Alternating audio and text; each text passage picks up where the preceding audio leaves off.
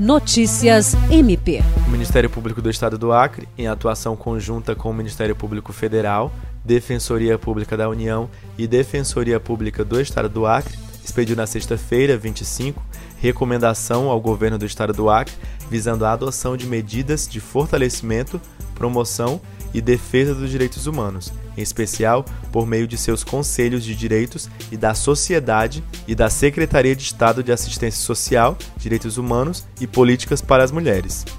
Os representantes das instituições signatárias do documento apontam problemas como o não funcionamento e ou composição desatualizada de cinco conselhos de direitos, falta de transparência e parca participação de representantes da sociedade civil organizada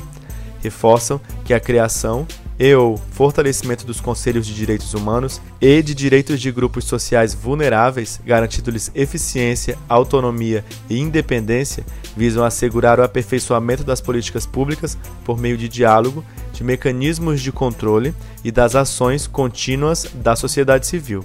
Fica estabelecido o prazo de 30 dias para que as autoridades destinatárias informem sobre o acatamento da recomendação e de 60 dias para o encaminhamento de plano de ação para execução das medidas acatadas. Tiago Teles, para a Agência de Notícias do Ministério Público do Estado do Acre.